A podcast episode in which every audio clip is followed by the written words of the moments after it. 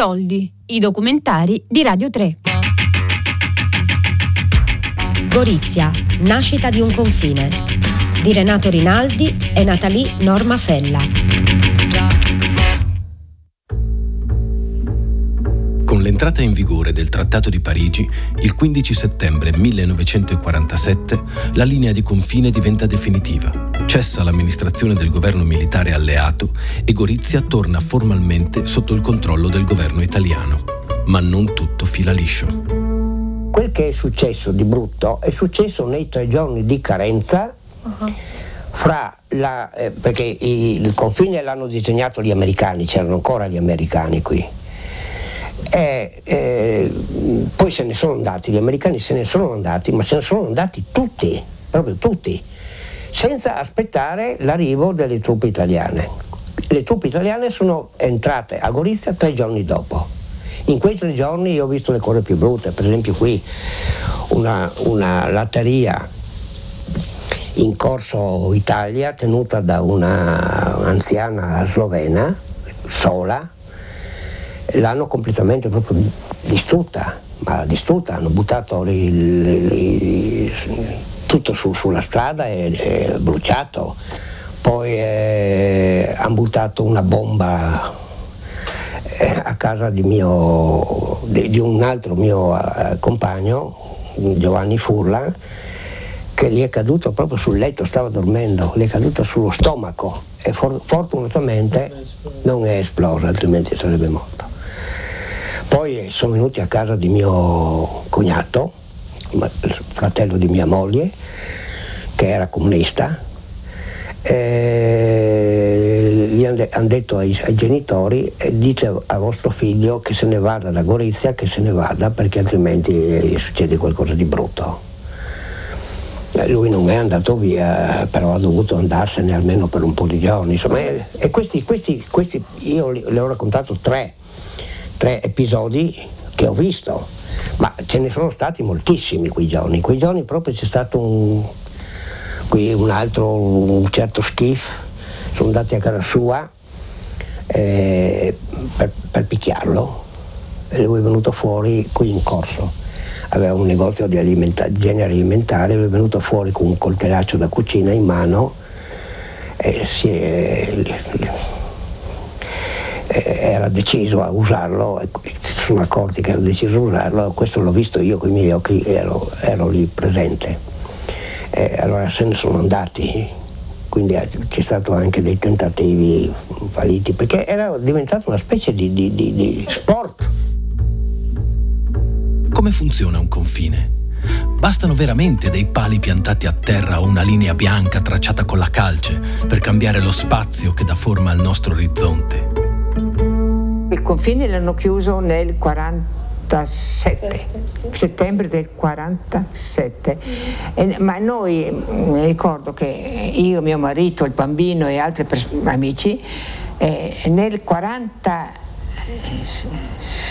eh, nel giugno del quarantasette giugno eh, del quarantasette siamo andati un po' di giorni in montagna, no, eh, senza nessun documento, senza niente, nessuno ci ha chiesto mai niente, senza un passaporto, niente, e siamo andati su, su dopo, dopo Tolmino, più su ancora, siamo stati un po' di giorni in montagna, nessuno ci ha detto niente, perché era ancora eh, la, linea, la linea Morgan, mm-hmm. no? Ecco, era ancora, nessuno ci ha chiesto niente.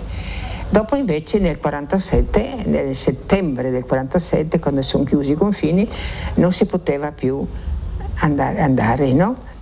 Qua il confine si è chiuso, ma chiuso sul serio, col quindici settembre del quarantasette. Io il tredici, diciottenne, compivo gli anni, con la valigia e la bicicletta, sono da, è stato deciso pian pianino, vai a finire, fai la terza liceo e poi vedremo. Così ci siamo lasciati io e i miei, mia madre e i nonni. Di fatto, quella linea bianca tracciata per terra aveva creato due mondi che prima non esistevano e ora bisognava scegliere da che parte stare.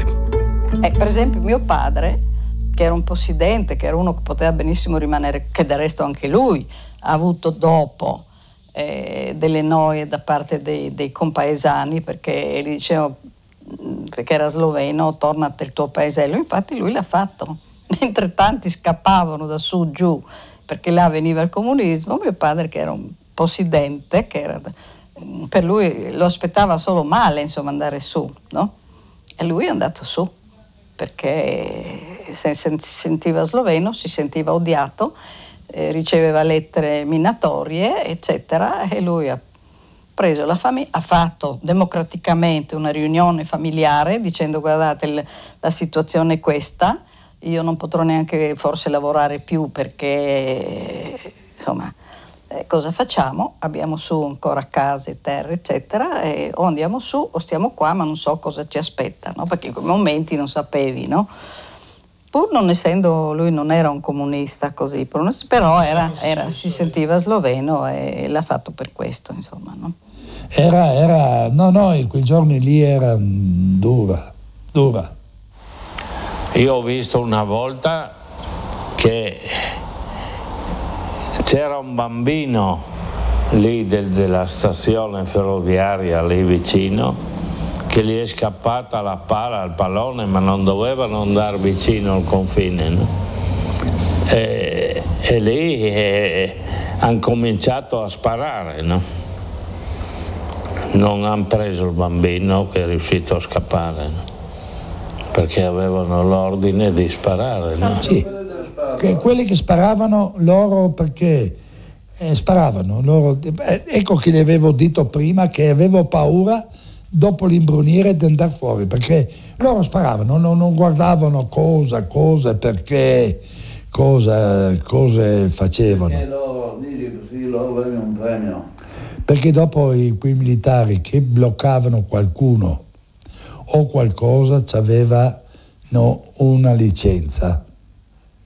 No, era mh, dura. E anche quando che torno, quando si andava su, sempre seguiti, eh? Sì, perché qua si facevano quasi quasi guerra. Allora c'era questa situazione, eh, c'era un'idea di eh, guerresca, diciamo così, di facciata, di, di, eh, di, di, come una cappa, mm-hmm. No? Che, che, di... Sì, sì, come, come qualcosa che, che, che opprimeva. opprimeva, opprimente. Mentre i, i I rapporti parentali, diciamo, erano buoni. E, ecco, era così, come questa, questa, questa cosa opprimente un pochino, eh, di cui ognuno cercava di, di, di, non, di non penetrare, insomma, di, di, di farsi un piccolo, un piccolo, un piccolo nido, no? Nel quale viveva con i suoi parenti, i suoi amici più stretti. Era questo il, il, il, quello che sentivano probabilmente tutti, perché quante famiglie sono state divise, uh-huh. Nonni di là, è, è vero, sì. Lei lo sa quanti, no? È vero? Eh. Adè. Dopo c'è stata la problema, i primi anni che c'era quel taglio netto, ma una tristezza enorme, una tristezza enorme. La gente che andava a passeggiare lì così faceva proprio... Ehm, come un'oppressione faceva, una... ecco, questa sensazione qui senz'altro. Poi io continuavo, ogni, si può dire una notte sì, una notte no, sognare questa mia amica che la vedevo, che mi chiamava da là, da, da là e non ci potevamo raggiungere, così insomma, no? E io non so per quanto tempo sognavo di rivederla, sa? E nessuno poteva, nessuno poteva più venire di qua, perché non c'era neanche la propusnica prima del Trattato di Udine, lo sa, no? La propusnica era un lasciapassare rilasciato agli abitanti della zona di frontiera che si estendeva per una fascia di dieci chilometri dall'una e dall'altra parte della linea di confine. Permetteva di passare i valichi di seconda e terza categoria a patto di non spingersi oltre i dieci chilometri e di rientrare entro tre giorni. E nei primi anni, cioè fino al cinquantaquattro, era come fosse in Australia, eccetera. Sì, non si poteva passare. Non si poteva non solo passare, ma io, quando riusciranno a metterci d'accordo per vederci almeno per le feste di Natale e o di Pasqua lungo la Transalpina, io dovevo far finta di passeggiare perché lei, al di là dell'edificio bello austro-ungarico che abbiamo, no, spuntava fuori, faceva così perché se la vedevano i graniciari era erronea, perché era tutto, era rigido, il confine era assolutamente, e questo per parecchi anni. Dopo poco è cominciato un disgelo nel senso del lascia passare, del Trattato di Udine, piccoli scambi di frontiera, valichi, valichi agricoli, no? E, eccetera. Tutto, tutto è cambiato completamente quando c'è stata, ci sono stati i, i Trattati di Udine con l'apertura dei confini. Eh, e allora eh, hanno cominciato a fare una politica diversa di apertura nei confronti della Jugoslavia, di apertura nei confronti della, degli sloveni di Nova Gorica. Sono cominciati i contatti, è cominciato, la gente di là veniva di qua a comprare. Eh, nel cinquanta avrete sentito parlare della giornata delle scope, la, la rivolta delle scope, io l'ho vista quella. Io per la prima volta nel cinquanta ho rivisto i miei cugini, questi cugini ah, Fortunat, sì. Perché fino a quel momento il confine era completamente chiuso. Loro erano fra quei cinquemila, erano, era, era così di gente, eh? Fra quei cinquemila che hanno rotto il confine e che sono entrati a Gorizia. Uh-huh. E loro sono venuti qua. Per la prima volta io ho rivisto i miei cugini dopo tanti anni. Pesco e Kaja Bilo. Qui non si trovava niente, non c'era niente. Anche le scope si portavano dall'Italia. Sai quando c'è stato lo sconfinamento alla Casa Rossa? Ci avevano detto che si poteva andare giù. Siamo andati giù in massa e abbiamo sconfinato. Lo zio voleva andare a casa sua, a trovare i parenti, perché non c'erano ancora i lasciapassare. E così siamo andati ognuno per conto suo. La mamma è andata a comprarci un po' di pasta e abbiamo preso anche la scopa, perché qua non si trovava. Il giorno dopo eravamo su tutti i giornali, ma questo non ci ha aiutato. Mamma ne ha comprato la pasta. Metlo smo prnese che tle sam i dobila. Sa poi smo bili u časopisu, vse sorti, ma ne pomagava. Non so come, si sono ammassati Casa Rossa, San Pietro, perché eh, Salcano, per esempio, si è trovato nella situazione di non aver neanche negozi. Dovevano andare per comprare una lampadina, dovevano andare a Lubiana, altro no, perché non avevano niente, era Gorizia la loro città, no?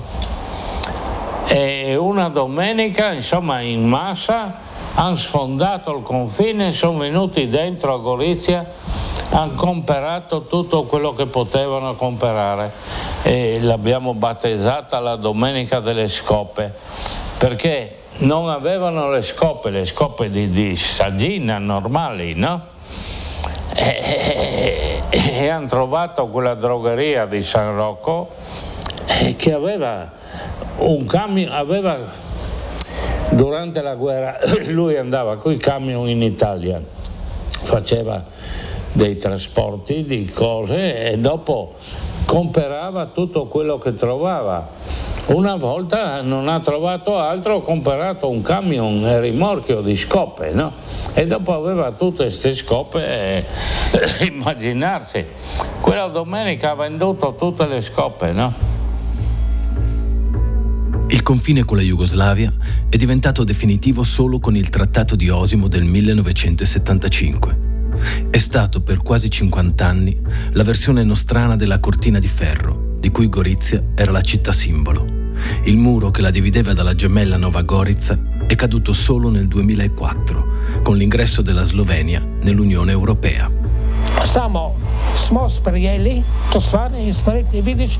Col tempo abbiamo accettato questa suddivisione.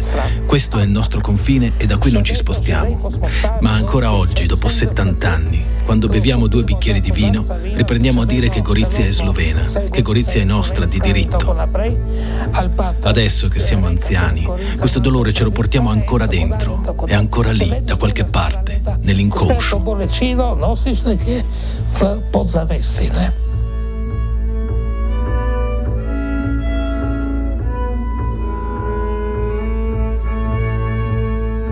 Le interviste con cui è stato realizzato il documentario provengono da Topografie della Memoria, un archivio di testimonianze orali curato dall'Associazione quarantasette zero quattro di Gorizia. Un ringraziamento particolare agli storici Alessandro Cattunar e Kaya Širok, che le hanno raccolte tra il duemilasei e il duemilaquattordici.